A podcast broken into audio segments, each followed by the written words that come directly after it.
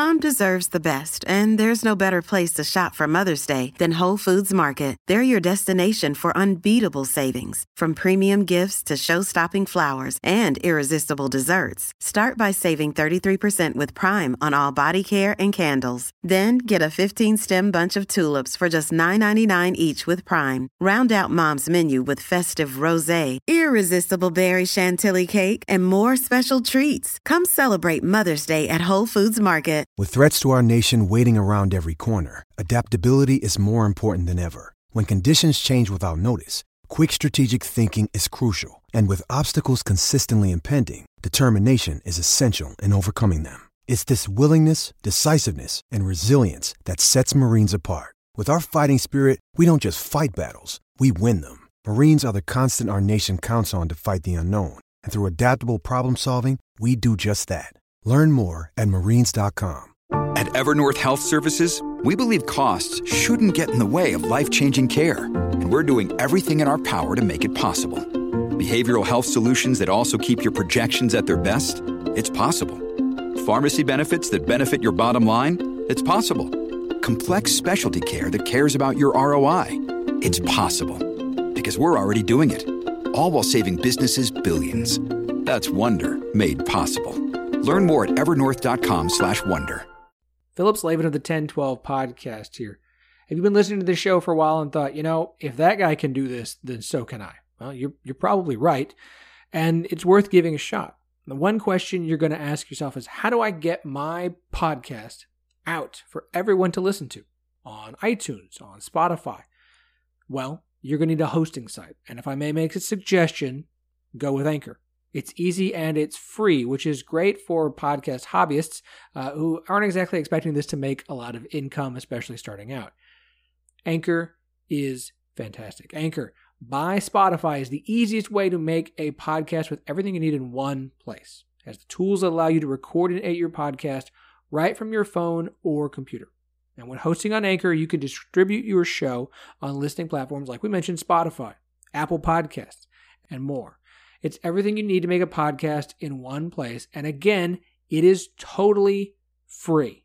It's fantastic. It is what we use. And if it's what we use, it's what we're going to suggest to others. So download the Anchor app or go to anchor.fm to get started. Again, that is the Anchor app or anchor.fm to get started with your podcast.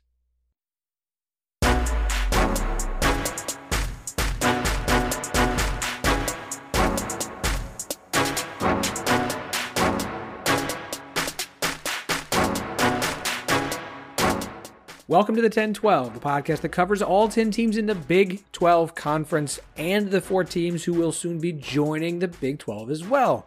I'm your host, Philip Slavin. Thank you for joining us on this Thursday. Uh, just a little bit of a heads up we're recording this episode on Monday. Why am I recording on a Monday? Because there will be a baby here before Thursday. So I want to make sure we have an episode to go up that's talking about the things that need to be discussed softball and baseball today. Yes, softball and baseball. Obviously, the softball uh, champion tournament. Obviously, the softball tournament will get underway this weekend, and baseball is coming down to the end of the season, and we've got a huge, huge series this weekend. And frankly, to be honest, two big series this weekend for Big 12 baseball. Uh, so we're very excited today to have two great guests. Two great guests. Keith of Red Raider Dugout the best Texas Tech baseball podcast out there, going to join us. We're going to talk about Texas Tech and Oklahoma State and their big series this weekend. And we're going to talk a little Oklahoma and West Virginia, another surprising three game series with a lot potentially on the line. But before we get to baseball, you know how we start our Thursday shows. That's with softball. And if we're talking softball, my good friend, our softball pro expert, Melina Sanchez, joining us today. Melina, how are you?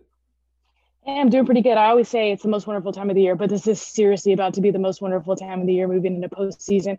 We got selection Sunday. It's going to be awesome. Can't wait. Oh, it's it's going to be so good, and we're going to talk about that. Uh, what we kind of expect to see for the three Big Twelve teams who will be playing in the postseason, barring a big upset. And let's start there. Uh, we know the bracket for the Big Twelve for the tournament this weekend. Oklahoma obviously has the top seed after going and claiming the regular season title. They're 10th straight after sweeping Oklahoma State this past weekend. Uh, I said it on Monday, and I stand by it. Uh, now that I know that there are only four heads on Mount Rushmore, haha, doesn't matter how many heads there are. There can be four, there can be three, there can be two. Patty Gasso's got to be on there because what she has done at Oklahoma has been ridiculous and incredible. Uh, she is amazing. And this Oklahoma team, look, full credit to them. OSU did not play their best softball. They did not. Not on the mound and not defensively. But the biggest takeaway, and one that's been there all season, but one really finally just watching them the closest I have all year, if you give them an inch, they're going to make you pay. Like it is, it's ridiculous. Like if you make a mistake, they're going to make you pay for it because that lineup is just loaded. There's too many hitters on that team. I, they're winning the national championship this year, and if they don't, it's a flat out upset. I, I we can talk about how good Virginia Tech or Florida State or Alabama or UCLA are. That's all well and good. Oklahoma doesn't win the national championship it is a huge upset for a team that is 48 and 1 this season. I mean, this season is ridiculous. I mean, absolutely ridiculous for them. Yeah, I agree. It's absolutely ridiculous. You can talk about you cannot give Oklahoma chances. And you know, in that in that game, Oklahoma State had chances, um, a chance, you know, to win, being up two to nothing. But then Maxwell goes in, hits a couple batters, walks a couple people, then has Alo with the bases juice, something you just can't do. Gives up a grand slam to, I mean, the home run queen herself, Jocelyn Alo. So when you're playing Oklahoma, you just cannot give up those free bases, whether it's hit by pitches, whether it's walks, or whether it's airs. You cannot give Oklahoma any second chances because they will definitely make you pay. Yeah, absolutely. That's what happened. Um, they got one loss, and credit to Texas for handing Oklahoma their only loss this season. So, of course, Oklahoma has the number one overall seed. Uh, the tournament gets started on Thursday. Get started on Thursday. ESPNU will have the first game. Iowa State, the four seed, versus Baylor, the five seed. This is a, a three game series that Iowa State won just a few weeks ago. Uh, Melina, who do you got here? Uh, I think I'm going to take Baylor on this one. I think they're over the weekend their series against Texas, they really built some confidence. Binford in the circle was just phenomenal. They beat Texas 17 to 3. I want to say that's an anomaly in itself, but very impressive win by the Bears going into Texas, getting 17 runs. So I think I'm going to go with the hot hand and go with Baylor. Uh, yeah, I believe that uh, that's the most runs that uh, Texas has softball has ever given up in a game before when that loss to Baylor on Sunday. I I I I thought going into Sunday I was going to be wrong with my two one pick for Texas, but I felt kind of good with what Sunday. Did. I mean, I know you didn't enjoy that, uh, but it's a one game situation. It's all right. It's not a big deal. Uh, okay, I I agree here. I don't want to. I mean, Iowa State won that series. I think Iowa State's good. I trust Baylor a little bit more in this spot. I'm going to take Baylor over Iowa State as well. Uh, moving on down for game two. This will be on ESPN Plus. Uh, so will the late game. Oklahoma State, two seed, facing off against Kansas, the seven seed. Melina, who you got? We really have to discuss this one. I mean, I got State. no, no, we don't. It's yeah, it's OSU. And, I, and look, I don't, I, I don't want that to be flippant, but like, you're not. Kelly Maxwell is going to be game, and really, you could probably start Morgan Day. Um, and she's pitching, and that's not an insult to Kansas. Like Morgan Day is pitching incredibly well. She played, she pitched fairly well against Oklahoma. She pitched in a game that they won against Texas. She pitched in a game where they played, lost to Florida State two to one on the road. Like Morgan Day has been pitching incredibly well. I think if you're OSU, even if Elish is almost there, I think you just hold her out. I, because I, I, think that's the right move. So I I think you could almost start Morgan Day here and, and let her go in game one, uh, and I think you can get that win over Kansas. Yeah, totally agree. I think Morgan Day would be a, a safe bet. She's been started off a little bit rocky uh, at the beginning of the season, but has really has really been delivering big for the Cowgirls as of late. So I would think that'd be a smart choice to start Morgan Day, um, and then you assume that you face Texas, right, coming up. So save Maxwell for that bigger game. Yeah, obviously three seed Texas facing off against six seed Texas Tech. Uh, of course, Texas Tech eliminated Texas or knocked off Texas last year in this tournament. But Texas Tech with an interim head coach. Uh, we had a great conversation last week with uh, with Melina here and Albie Shore of uh, Tortillas and Takes talking about that head coach opening. You should go check that out. Um, I think Texas wins this one. I absolutely do. Uh, so let's move on to Friday for our semifinals. Game one on ESPNU. Uh, number one seed Oklahoma versus who we have right now, number five seed Baylor. Again, I, Baylor played Oklahoma in a couple close games. They had one late that they just couldn't hang on to. But I, I think Oklahoma's taking this one. Yeah, I'm going to go with Oklahoma. It's it's postseason for Oklahoma, and things are going to get real serious for them. This is where um, things start heating up for Oklahoma, they're gonna they're gonna beat Baylor. Honestly, I think I know it's postseasons when it gets serious. I think it almost benefits Oklahoma to play a rival like OSU the week before postseason because they they treat that like it's, it's different than playing like an Iowa State or or Kansas this year. Like you're playing OSU. OSU is really good. You're taking that seriously. So they already got a three game series to lock themselves in and hone in on how they needed to be playing heading into the postseason. So I, I think they're already they're they're they're ready to go. They're they're they're they're playing their best ball. The the interesting game here, the one I really think is going to be an interesting game is of course Oklahoma State and Texas, based off what we view. That's game two on Friday. That will be on ESPN Plus. Uh, I, Melina, are we are we going to go different here, or are you, are you going to pick Texas? Yeah, see, this one's really hard for me. Am I going to get the Texas that beat Oklahoma, or am I going to get the Texas that lost to Baylor 17 to 3? So I keep going back and forth on this. You know, Hailey Dolcini's been a great addition for Texas. She's been pitching really well. But then on the flip side, I assume that Kelly Maxwell is going to throw for Oklahoma State, and she is just phenomenal. One of the best pitchers uh, in the country, and she's just awesome. Uh, but then again, Oklahoma State hitting, it's not that great. But then again, Texas pitching, not that great. So I go back and forth. Um, I think I think Oklahoma State gets the win on this one. Hopefully, Texas is looking for some revenge and can get an upset, but I think Oklahoma State, Kelly Maxwell's too good. Yeah, I think I'm with you. I'm gonna take OSU. I agree. Look, OSU's bats have been an issue this season. We've talked about that. Um, they struggled. Obviously, only one run against Florida State both games. Though Florida State's one of the best pitching and defensive teams in the country. Struggled against Oklahoma until Sunday. Got a few more runs, but it wasn't enough. I think OSU should win this game. I think we get a Bedlam rematch for the championship game. And um, look, I'll say this. I'll say in Oklahoma City, uh, not in Norman. I think OSU will have a better game against OU. I think a game closer to what we saw on Sunday in that series where Oklahoma State had a 2 0 lead that they couldn't hang on to. But ultimately, I think Oklahoma um, is winning the Big 12 championship uh, again this year yeah, I'm going to take Oklahoma to win that championship. Uh, during the weekend when Oklahoma State and Oklahoma were playing, I said, man, I should have taken Oklahoma 3 0 because after that loss to Texas, you know, that was kind of a wake up call for them. And, and they're a very dangerous team coming into the postseason. Um, I think they're going to they're going to take this one. I don't want to say easily, but uh, Oklahoma is definitely the team to beat. Like you said earlier, uh, they're going to win the national title. If they don't, it's, it's just it's going to be an anomaly. You know, they're just too good. I mean, honestly,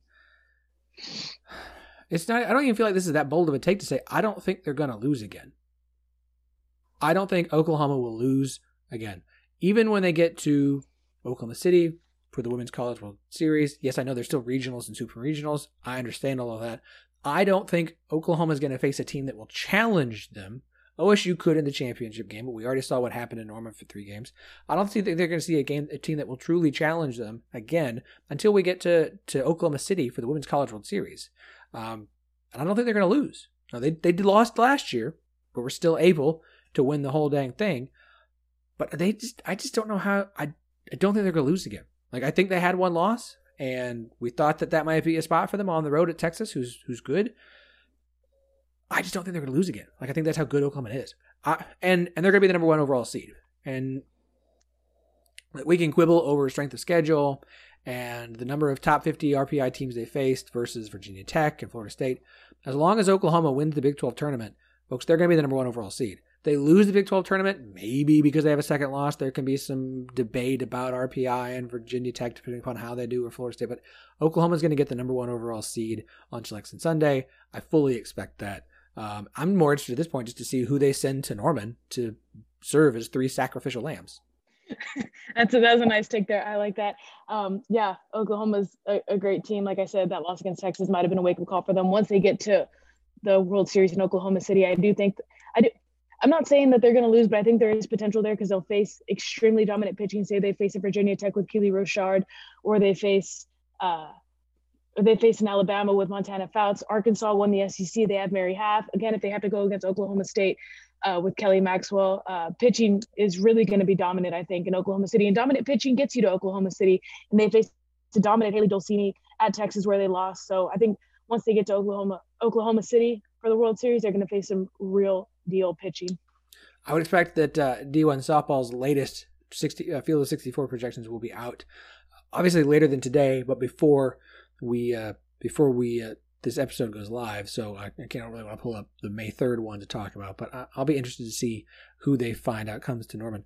Uh, speaking of the rest of or the other two Big 12 teams who will be in the postseason, Oklahoma State, as of recording this on Monday, sitting at number seven in the RPI. They actually bumped up a spot, but that's just because they played three games against Oklahoma. And while they lost all three, it improved their strength of schedule. Now, I do think the fact that Oklahoma State has now lost their last five regular season games to end the regular season is not a good thing for them. Obviously, you don't want five losses, but it brings their total record to 38 and 12. And I know their RPI is high when you have the number five ranked strength, a non-conference strength of schedule, and you do as well in conference play as they have.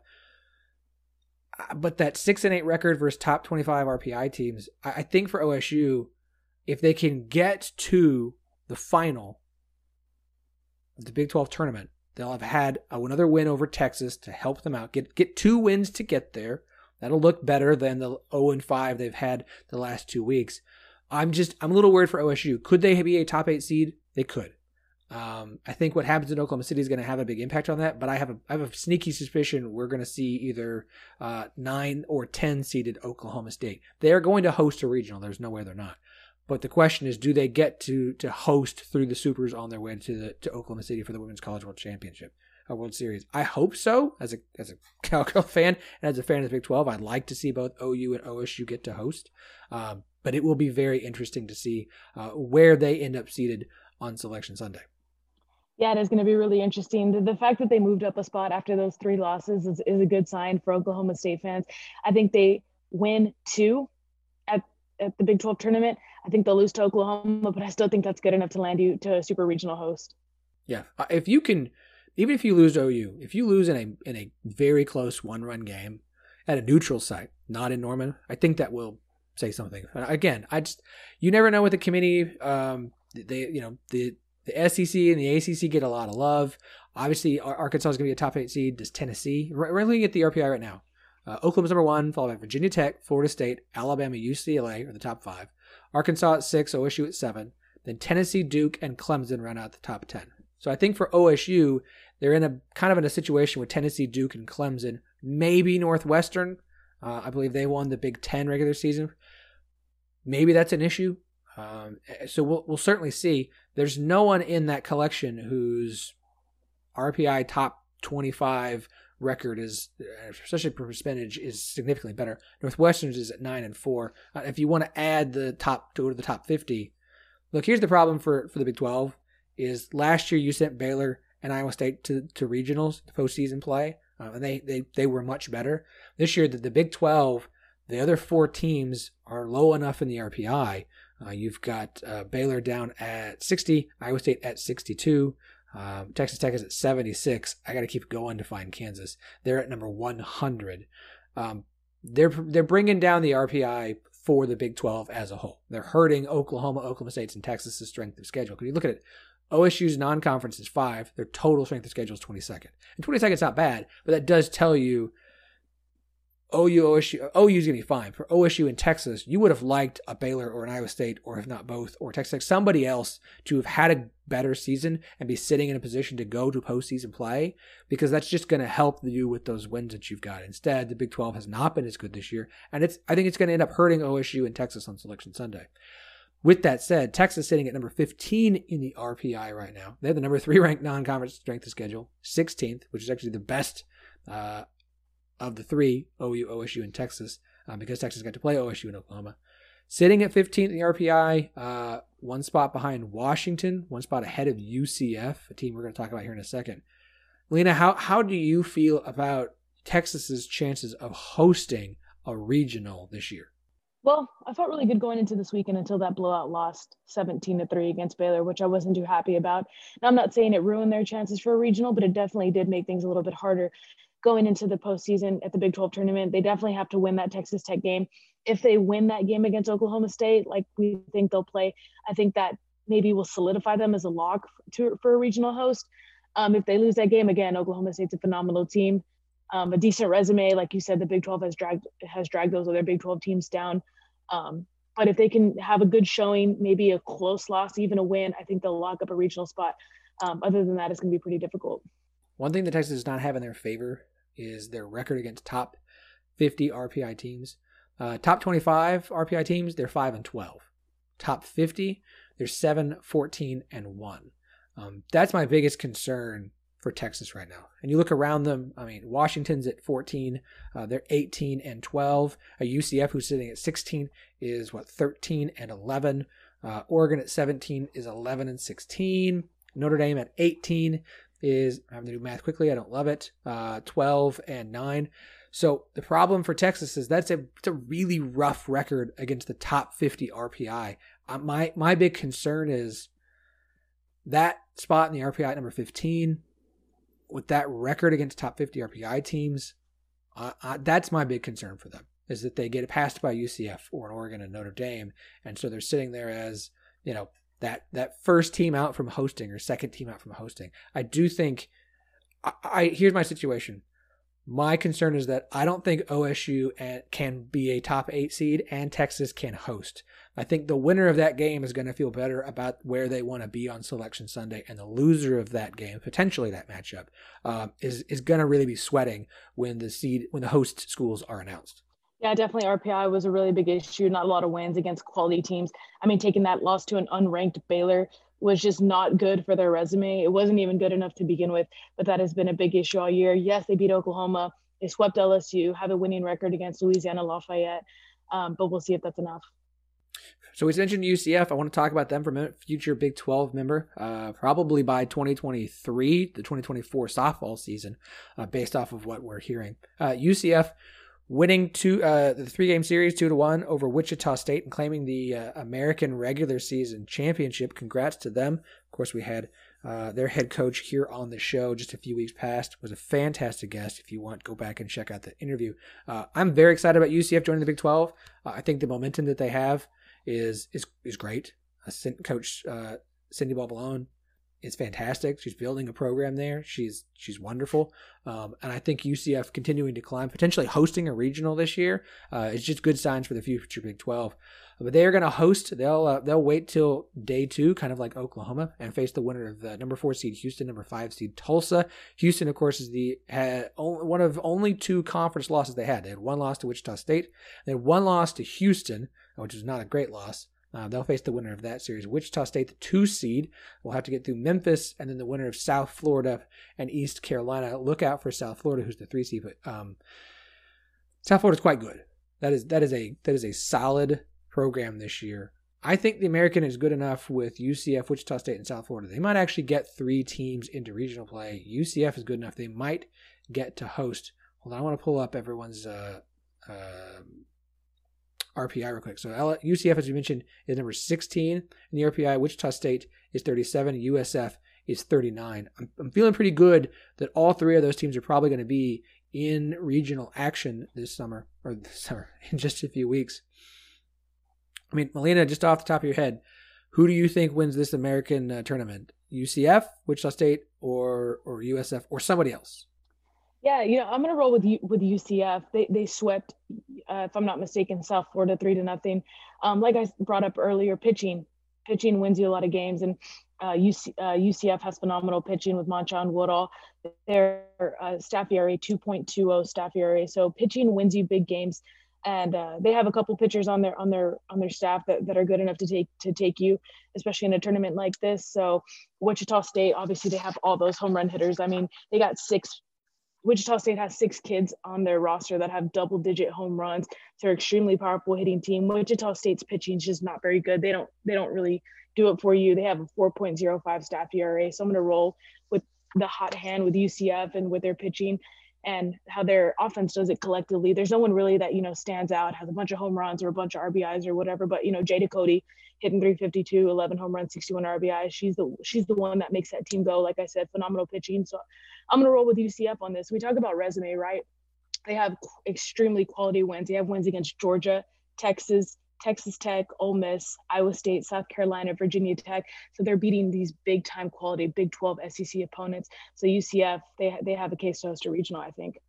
I think if if UCF wins the American tournament, um, and is able to, to knock off a Wichita State in the championship game again, I do think UCF is going to be sitting look feeling pretty good on Selection Sunday. I would be very disappointed if they are not hosting over, you know, an LSU who's who's who's fine, uh, a, a, Georgia. I, I feel uh, a Notre Dame. I feel good that if UCF wins the American tournament after winning the regular season and having the, the quality season that they've had, that they should feel pretty good about getting to host a regional, which would be which would be great. Uh, I'm I'm very much hoping for that to happen. Like I would I'd love to see OU, OSU, uh, Texas, and UCF all hosting regionals this year. That would be that would be very good. Very similar to uh, to Cincinnati make the playoff, and I know the Americans celebrating that, but as Big 12 fans, we're pretty excited about Cincinnati from a football standpoint. We're very excited about UCF as a softball program, uh, no matter what. Uh, Melina, you are awesome. We're obviously going to be very excited to see what happens this weekend. I know you'll be watching as well as myself. Uh, are you gonna are you gonna be on on Twitter sharing some thoughts while while you watch? I might be. Yeah, I I could do that.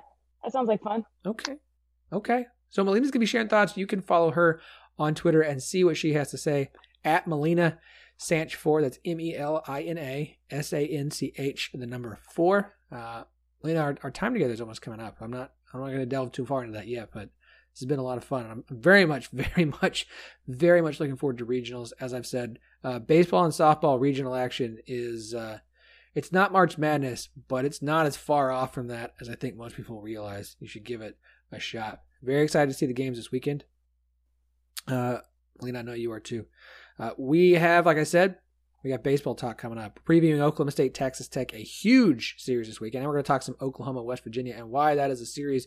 If you are a Big 12 fan of a team hoping will win the Big 12 regular season, you should be paying very close attention to what happens in that series. We've got that interview coming up next.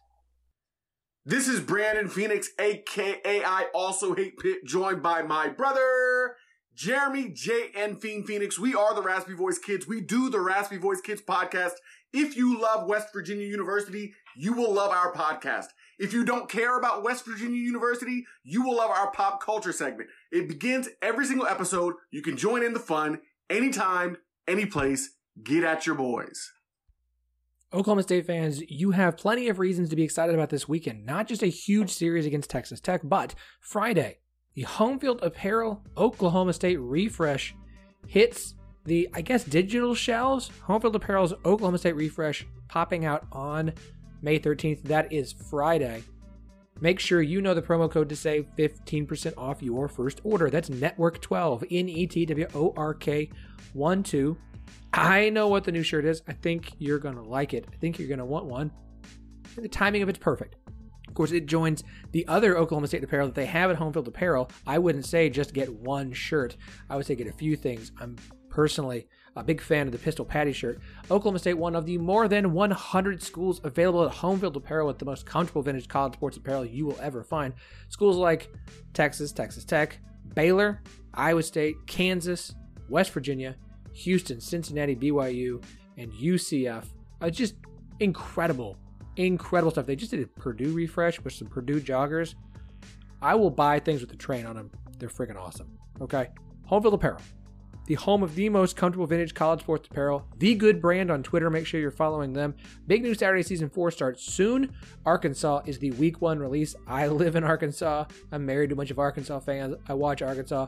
Yes, I will be buying something with Woo Pig on it. HomefieldApparel.com. Promo code Network12 Get you 15% off your first order on whatever you want at homefieldapparel.com. Go shop now in time for the baseball and softball postseason, or just make sure you have everything you need before football season gets here sooner rather than later. Homefieldapparel.com, home of the most comfortable vintage college sports apparel you will ever wear. Current and former athletes, members of the athletic department, and of course the best fans in the country all make up a very special group we like to call the Cyclone family. Join me, Jamie Steyer Johnson, as I bring you closer to the people that make Iowa State unique each week on the Cyclone Family podcast. Some names you may know, while others may be new to you, but one thing's for sure this is one family reunion you won't want to miss. Each week on the Cyclone Family podcast.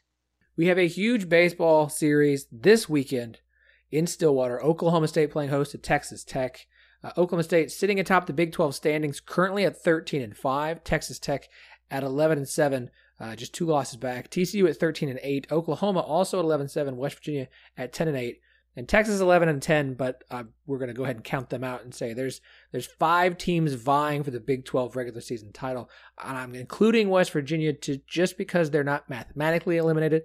Technically, Texas isn't either, but I don't. I don't know. Uh, feel pretty good about saying one of OSU, TCU, Texas Tech, or Oklahoma, which is a surprising, surprising development, We'll win the Big 12. Uh, it felt like three teams, then four teams, then four teams. Five. It's been a crazy end of the season, as we have been saying over and over again. Very excited, but this series this weekend is one of is the big one. There's one more we're going to talk about as well. Uh, every year I try and get this guest on because I think he's fantastic. And if we're going to talk Oklahoma State and Texas Tech, it was the perfect opportunity to do so. Very excited to have Keith Patrick, uh, one of the hosts of the Red Raider Dugout, the Texas Tech baseball podcast, joining us back here on the 1012. Keith, welcome back, man.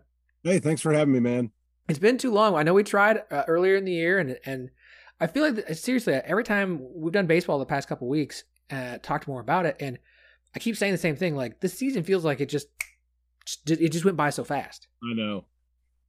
Every year feels like it's kind of like that. We wait forever for it to, you know, for it to get here, and we sit in fall ball, and fall ball ends in November, and we're like grabbing the screen and yelling no. You know, we have to wait so long, and then it gets here, and it just absolutely flies. Yeah, it's crazy. I mean, and and the whole time I'm just like, no, we have time to talk. No, we have to. Oh, it's we're uh, we're we're at the end of the year. We need to actually, you know, talk a little more baseball. So, yeah. I mean, at least we're doing it at the right time. We're getting to the end of the season. It's been crazy. Uh, and I'm, I'm glad you're here because I've, I've got some questions about Texas Tech. This is obviously a huge series. Texas Tech, like we said, at 11 7, OSU 13 and 5. Um, it feels like the winner of this series is going to be sitting pretty with one weekend to go with an opportunity to, to win the Big 12 outright. Um, OSU has the best option. I think has the best odds because they are at home this weekend against Texas Tech. But I, I think it's it's unfair after OSU lost a home series to, to TCU. I know Texas Tech has struggled on the road, and that's kind of where I want to start. Uh, obviously, the the weekend series at Baylor, going two and one there, helped their road record quite a bit away from Lubbock, both at true road games and a neutral competition. They are 12 and 13 on the season. It's better than it was just a couple of weeks ago, that record. I mean, what do you kind of chalk up to Texas Tech's struggles on the road when they're 20 and 3 at home? Yeah, I don't know. I mean, to be totally honest, I I did a, a couple weeks ago, I did a comparison and I put all the stats together game by game, guy by guy, and looked at them home and away. And I mean, there were some guys with as much as a as 150 on their batting average they were losing on the road, you know. And so there was just the stats were just wild how different they were. I mean, I'll give some of it to uh, you know adjusting for competition. You go to Globe Life to open the season, and you go one and two there. Uh, you face some tough teams on the road. Uh, and you don't face as many of those tough teams coming into Lubbock when you talk about non-conference series, the Merrimack's and the Kent States and some of that stuff. But yeah, it's just been it's been frustrating, and it's certainly been frustrating for Tech fans. And I think one of the toughest parts of that, the midweeks. I mean, you you lost five midweeks in a row. That really hurt that record. Um, as you know, three of those happened away from Lubbock, or four of them away from Lubbock, and then uh, in addition to that, um, the just the absolute struggles that you saw uh, again on Sundays, and you've seen them all season long at home or on the road. Sunday has been an issue, and I'm sure that's a question too about you know, pitching and and the uh, starting rotation. But I don't have an answer. I mean, I wish I did. I I would imagine just knowing Tim Tadlock, that would also be his answer. Like if we could answer that, we'd make a lot of money. You know, he says that often because there's some things you just can't figure out or turn the right knob to make that work. And and you know, it's if there's anything that has Texas Tech baseball fans gnashing their teeth right now, it's it's Sundays and and it's away record. And I mean, it, it is what it is at this point. It just kind of is who you are now. Yeah, you mentioned Sundays. Texas Tech one and six in their last seven Sundays. Uh, in those six losses, they're averaging 3.8 runs a game, giving up 10.5. I mean, it's it they they're not really even close, especially the last few. I mean, Baylor on the road, you lost 11 to seven. West Virginia 4 to 15. At TCU on Sunday, 3 to 11.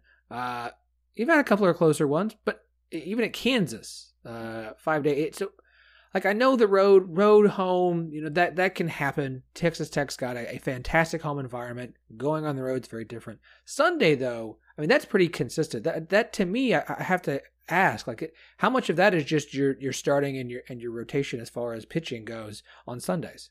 I just think that's what it is. I mean, I don't I don't think at this point you can't just say, well, that's just baseball or whatever. Back in the Texas series, you had two high intensity games that went extra innings. Both were walked off by the same guy in different ways. I mean, it was just a crazy environment. And I walked out of the house that Sunday and told my wife, somebody's getting blown out today. There's no way that you maintain that level of intensity for a third day. I would be surprised. And you didn't. Tech got run ruled 12 1 uh, in that Texas Sunday.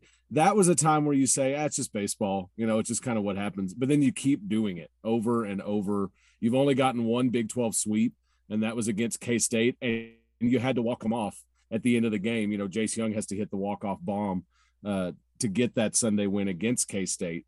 And so, yeah, I think that's the number one thing. You got Brandon Birdsell and Andrew Morris have been extremely consistent uh, on Friday, Saturday. They've been, I would argue, the best one-two punch in the conference and one of the best in the country. And you just haven't found the answer in a Sunday starter. Mason Molina is a freshman.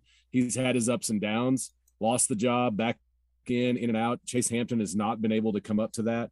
Uh, Hampton had been your Tuesday starter and had had some really excellent starts, and then he gets sick, and there's a scratch on a on a Tuesday night against SFA. And I just did a post on Red Raider Dugout today. A, a professor at Texas Tech put together some uh, Bill James game scores on the pitchers, and you can see that moment in Chase Hampton's year.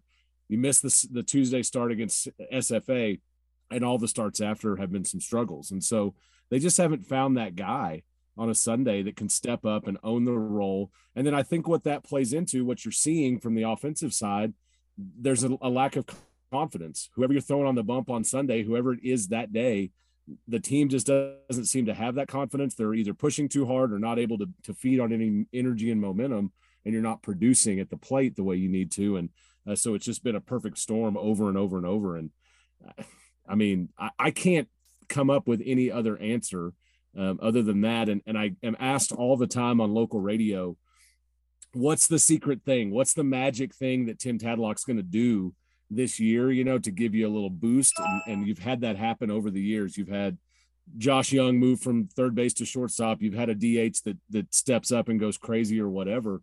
And I don't think that exists this year because you can't just pull a pitcher out that you've never seen and all of a sudden say, surprise, we've been waiting on this guy or been holding him or whatever. Um, I just don't know if that magic is there. Now you can have some guys step up or get hot, but uh, get really to take over a Sunday starting role in the last two weeks. So before we talk about this series this weekend, uh, we've talked with uh, with our friends John and Kyle from College Baseball Nation. We've had Randy Heights on, um, and and I feel like I'm talking more more about Texas Tech kind of sitting on the bubble. I know that D1 Baseball put out their rankings on Monday, and they were still in the top 10, but they were Texas Tech from an RPI standpoint by far the lowest RPI team in the top 10. They were the second lowest in the top 25 total. They're sitting, uh, looking at D1 Baseball's nitty gritty, they're 47th in the RPI. Uh, if we go by our, our, friends at College Baseball Nation CBR ratings, which we really enjoy, they're sitting at 40th. Um, and they kind of view the cutoff point of, of the bubble right now around that 44 to 46. So it's it's hard to look at a Texas Tech team in a talented Big 12 with a 32 and 16 record and an 11 and 7 Big 12 record and say this is a team that won't make the postseason. I don't see that happening. If you have a winning record in the Big 12, like you're going to make the postseason. But for Texas Tech, I mean, that's a low RPI. That is a low CBR. Those are low ratings on a team with the record. And I mean, I imagine they're making the postseason. But that can't make you feel good about the situation Texas Tech might find themselves in and whatever whatever regional they're sent to. Yeah, no, I, I completely agree. And I think that, yeah, Warren Nolan has you in their live RPI sitting at 46 right now. Um, and really, you've had two midweek games and a home and home back to back against Abilene Christian. And the first game was in Lubbock. And walking into that game, Tech, Tech needed to go and win six of the last seven to get into the top 16 of the RPI. That's out, out the window. You lost the game in Lubbock against Abilene Christian. Um, so now top 32 is kind of your best hope, you know, as far based on the Boyd's World Needs Report. And so, you know, yes, I think Texas Tech is a postseason team. You've got to take care of some business in these next two weekends. I mean, no doubt about that. I think they could certainly miss if it, things just really fall apart. I'd be surprised with guys like Birdsell and Morris on Friday, Saturday, if things completely fall apart and you still have a ton of offensive pop. Um, but you're playing a really hot Oklahoma State team this weekend. And, and oh, by the way, Tech's been on a nine day hiatus for finals.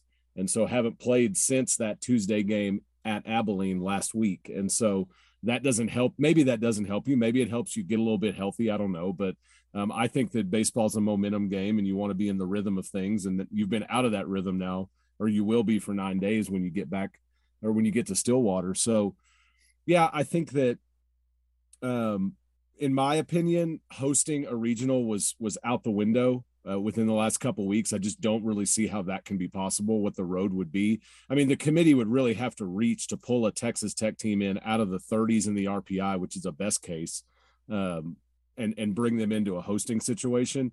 Uh, but yeah, if you can at least get a two seed, uh, but you got to get yourself into a regional that you feel confident in winning. Um, and and honestly, I mean, what team with only two starters feels like they are in a situation that they can go win a regional? I just don't know if Tech is that. Uh, and it's beyond the starters because the bullpen, almost in total, has really been had its struggles this year too. And the bullpen, I mean, you've had some guys up and down.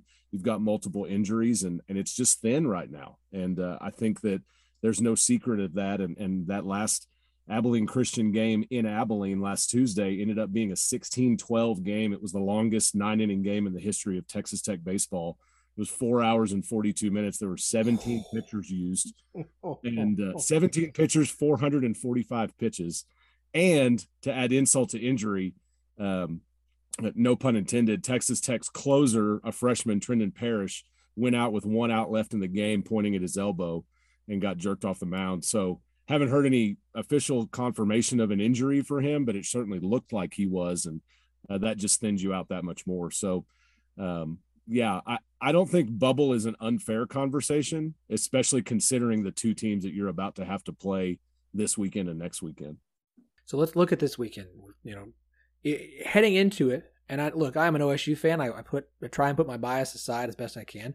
Texas Tech not great on the road, as we mentioned, one and six in their last seven Sundays, going against an, an Oklahoma State team who, as of recording this on Monday, on a seven-game win streak. Obviously, they've got a game at Dallas Baptist on Tuesday. When the time this episode comes out, that game will have done. Maybe the win streak is over, but it's an OSU team is playing really well. They're pitching well. The defense is good, and, and it does feel like they're finally hitting the ball uh, better than they have all season at the right time of year.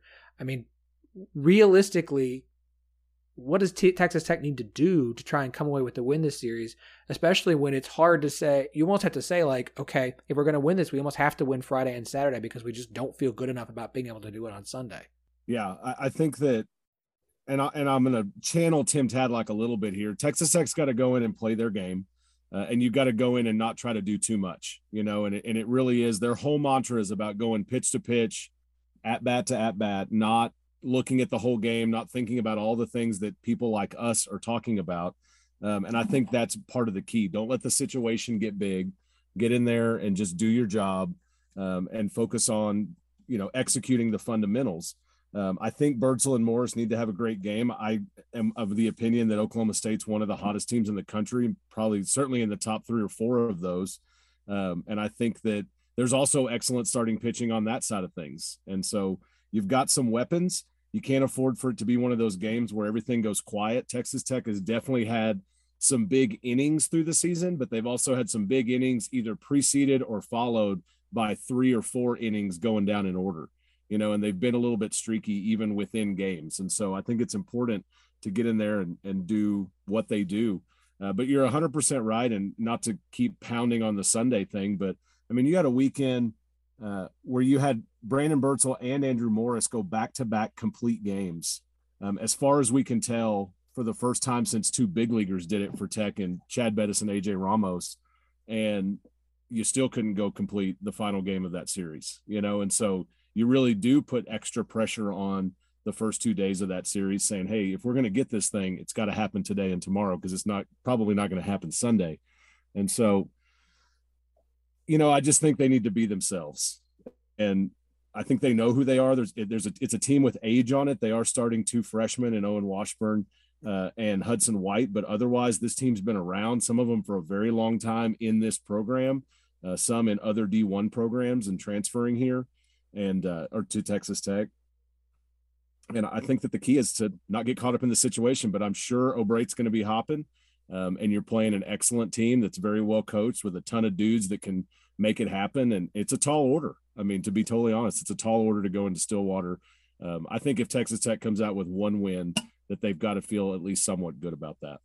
I mean, I don't disagree. I, like I know OSU's coming off of sweeps of Southeast Missouri State and, and, and sweeping Texas and Austin. I know they're playing incredibly well. Um, I but I'm I have a hard time saying seeing Texas Tech not win a game here. Um, OSU's beatable at home. That the only Big 12 series they've lost so far was a home series against TCU two to one. So I feel like OSU should win this series, but two to one feels like a good pick. It feels like a good guess. I, I would I would almost pick Friday and Sunday uh, with a Saturday loss for Oklahoma State and a win for Texas Tech. Uh, I want to talk to you for a minute about Oklahoma West Virginia series this weekend, which I think is also big. As as we mentioned, uh, sure. the standings in the Big Twelve: Oklahoma at eleven and seven, West Virginia at ten and eight, both still in this. Uh, and, and the reason, and just to project ahead. Oklahoma and Texas Tech close out the regular season uh, with a three game series in Lubbock. So if Texas Tech and Oklahoma both were to win this weekend, you could set up what is potentially a winner take all between Texas Tech and Oklahoma in Lubbock, where, as I mentioned, Texas Tech is 20 and 3, just to put a little bit more pressure on this weekend for Texas Tech. Uh, I don't know how much you've been able to watch Oklahoma or West Virginia this this uh, this season. Oklahoma going on the road to West, or no, no, no, Oklahoma hosting West Virginia. So you got to feel pretty good for an Oklahoma team that has won three straight Big 12 series uh, to put themselves in this position. They're really kind of they're playing really well right now as well, honestly, uh, except for midweek. Not great. What are your thoughts on this on this Oklahoma West Virginia matchup? Yeah, well, and I've seen both these teams live. Um, I did, you know, of course, West Virginia was in Lubbock, and and Texas Tech did take that that series, and once again uh, lost a Sunday a Sunday game there and missed the sweep. Um, but they're a, a, solid baseball team. Honestly, Tech kind of got all over them that weekend, and I was a little bit surprised by it. I thought it'd be a little closer. Tech won seven five on uh, Saturday. It ended up being a Saturday doubleheader. Uh, Tech won seven five in the first game and uh, it felt a little more like a cruise than it really was, and uh, or then the final score looks like. And then they get all over them 12-2 uh, for the second win. But they've got some excellent athletes. And then West Virginia just you know pounded Tech 15 to four in the in the Sunday game. Um, they can hit, they can run. Uh, they like to push you running. They like to play small ball. Uh, which I think is is interesting. They didn't do that a whole lot. I think their numbers are a little bit inflated when you look at uh, the stolen base numbers for West Virginia, you know, they're just massive. They lead the Big 12 by far. Uh, but when you really dig into those, the conference only numbers are quite a bit lower uh, as far as their stolen bases and how much they like to run. Uh, Tech saw a little bit of that once Tech kind of shut down the bunting game. Uh, West Virginia kind of went away from all of that really for the rest of the weekend in large part. Now they didn't need to do that on Sunday, but um, yeah, I think that they're hittable. That's the that's the main thing. I think that, that as far as starting pitching goes, they're a hittable team. And Oklahoma is a team that I think can swing it. And several of us were were chatting this weekend, watching a little bit of the TCU series, um, and thinking, man, you know, what's the difference here? Can is Oklahoma hitting well or is TCU pitching poorly? Because they certainly pitched very well against Texas Tech. And I think Oklahoma can just swing it. And I think they're getting hot at the right time offensively and uh, that's going to be really the big difference. I I like Oklahoma in that series, and like you said, um, they're what 17 and seven, so yeah, 17 and seven at home, and uh, I think they're getting hot at the right time, and I think that could be a really big one. And Tech's been in this situation before. Um, it was actually the it was 2019 when you had Oklahoma State here in the Super Regional. Uh, Texas Tech was in a winner take all, a must win to get the Big 12 championship. I believe it was against TCU uh, because Oklahoma State had a game canceled or rained out that weekend. And so if Tech didn't get the sweep or get the series win, then by winning percentage, Oklahoma State was going to win the conference, something like that, if I remember correctly. So, you know, you've been in this situation before with a, you know, maybe a couple of these guys that are still around, but it certainly makes things very interesting. And I think it also speaks to just the parity in the Big 12. I mean, it, it's an excellent baseball conference. It still is, even in a weird year across baseball where you've got a couple of of elites and then everybody else seems to be kind just pounding on each other. Yeah, uh, Tennessee and Oregon State going to be very interesting. Um, I mean, I, at the end of this, it, it, sets up a really big weekend for OSU and Texas Tech this week. I'm, I'm very excited for yeah. these three games, and you know, and as I said, if Texas Tech and Oklahoma can get their wins this weekend, it sets up a huge matchup in Lubbock for Texas Tech. And if you're a Lubbock, Texas Tech fan, I mean, yeah, Oklahoma's hitting well, but if you're a Texas Tech fan, if you can get out of OSU with a series win, you've got to feel really good hosting Oklahoma at home, where you're 20 and three on the season. Uh, man, I do want to ask you this about Big 12 real quick. You know, looking at all the projections, OSU looks like they're going to be a top eight seed to host, uh, assuming they win out the rest of the season. I mean, if you win the Big 12 regular season, you're going to be a top eight team. Typically, that's that's the way it goes. Um, but right now, you look at a lot of projections. Sure.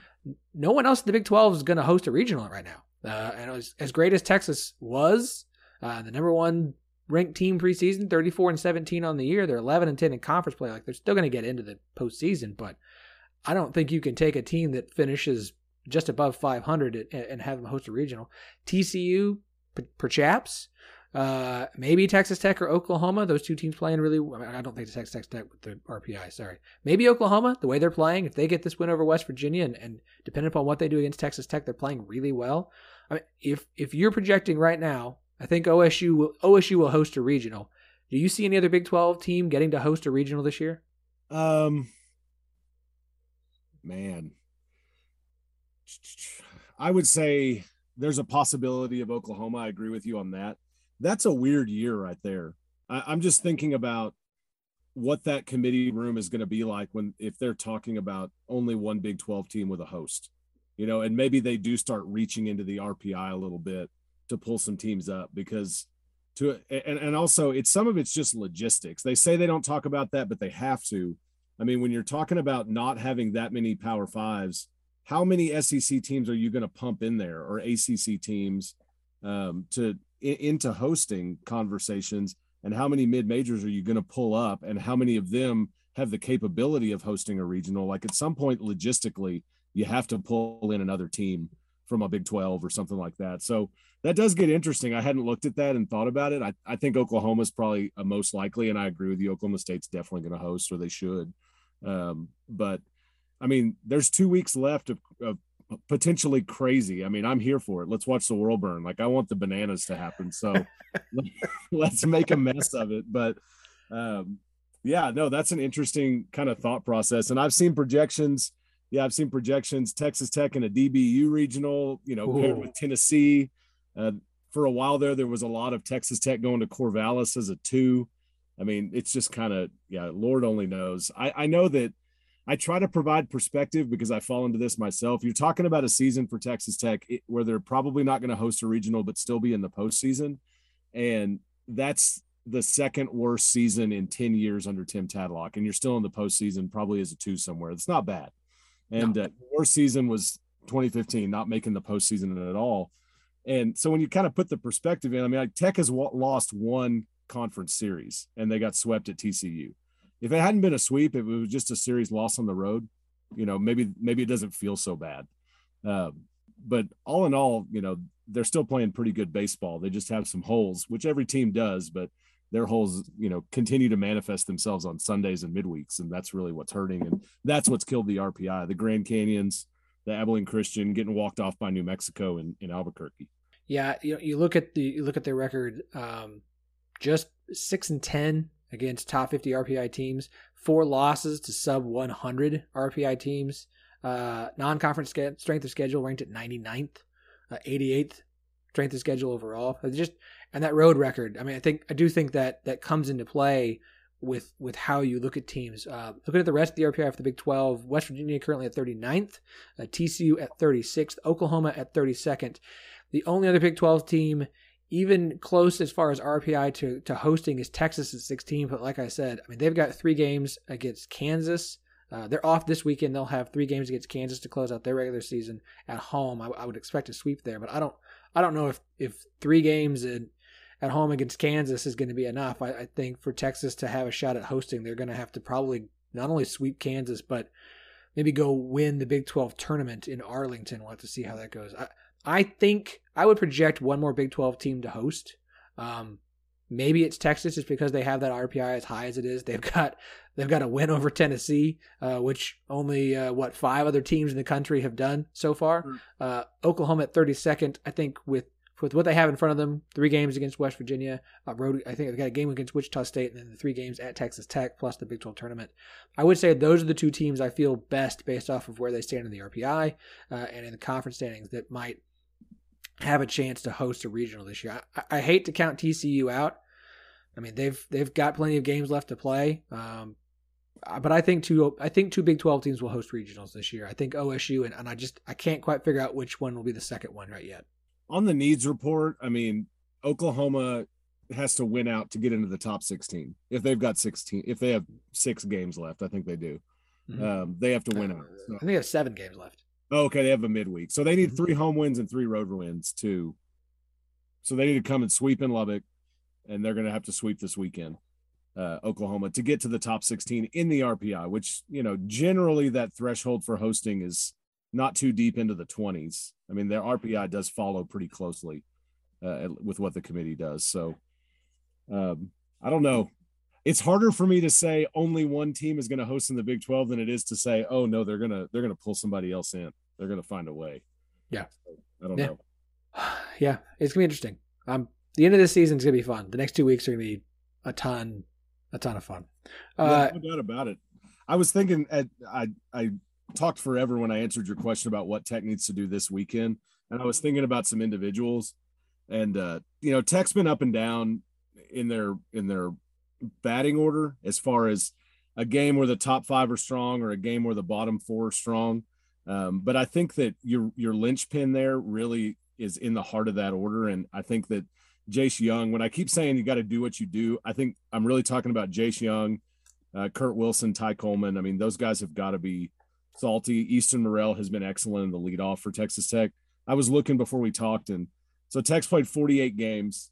Jace Jung has 22 games this season where he has not struck out. Now, not all of those were amazing games, but he was reaching base in them uh, one way or another. He leads the country in walks. Uh, he leads the conference in on base percentage, uh, but also leads in slugging percentage. Uh, so he needs to be excellent. I mean, to have 22 games without a strikeout, I think he's only got three games on the season that are multi strikeout games. Um, so the guy has been unbelievable while not seeing many pitches at all.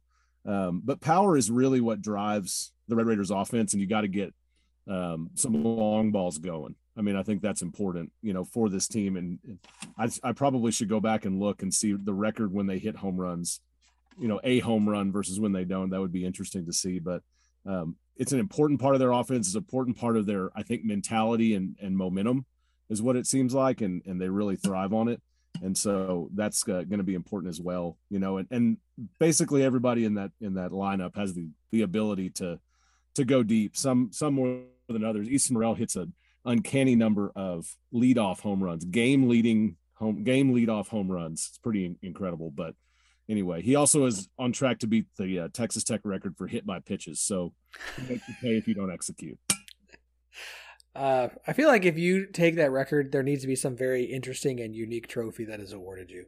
You know, I was I started calling him Dr. Plunkenstein.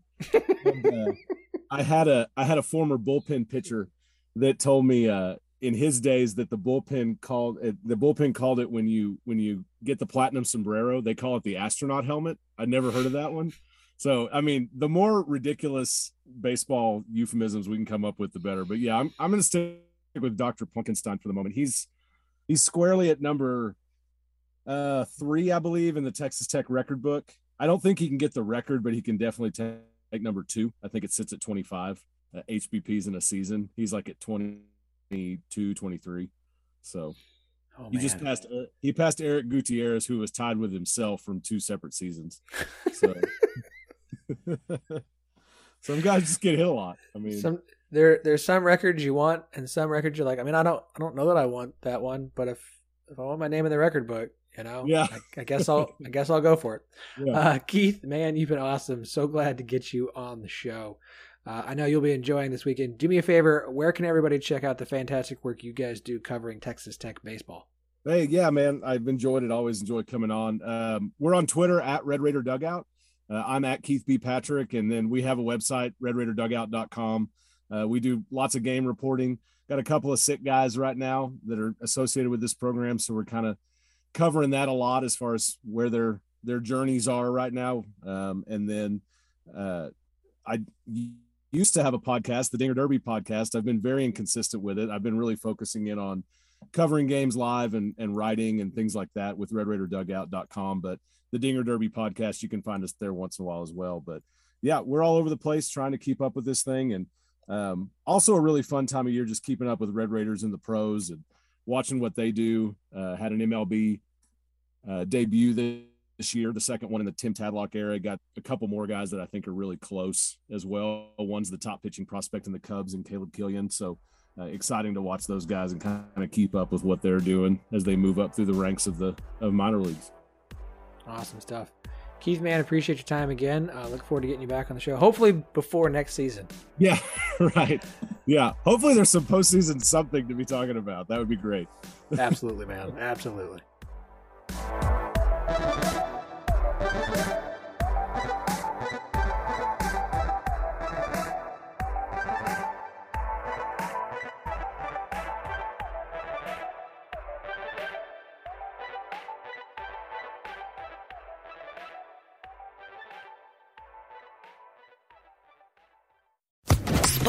Podcast Network.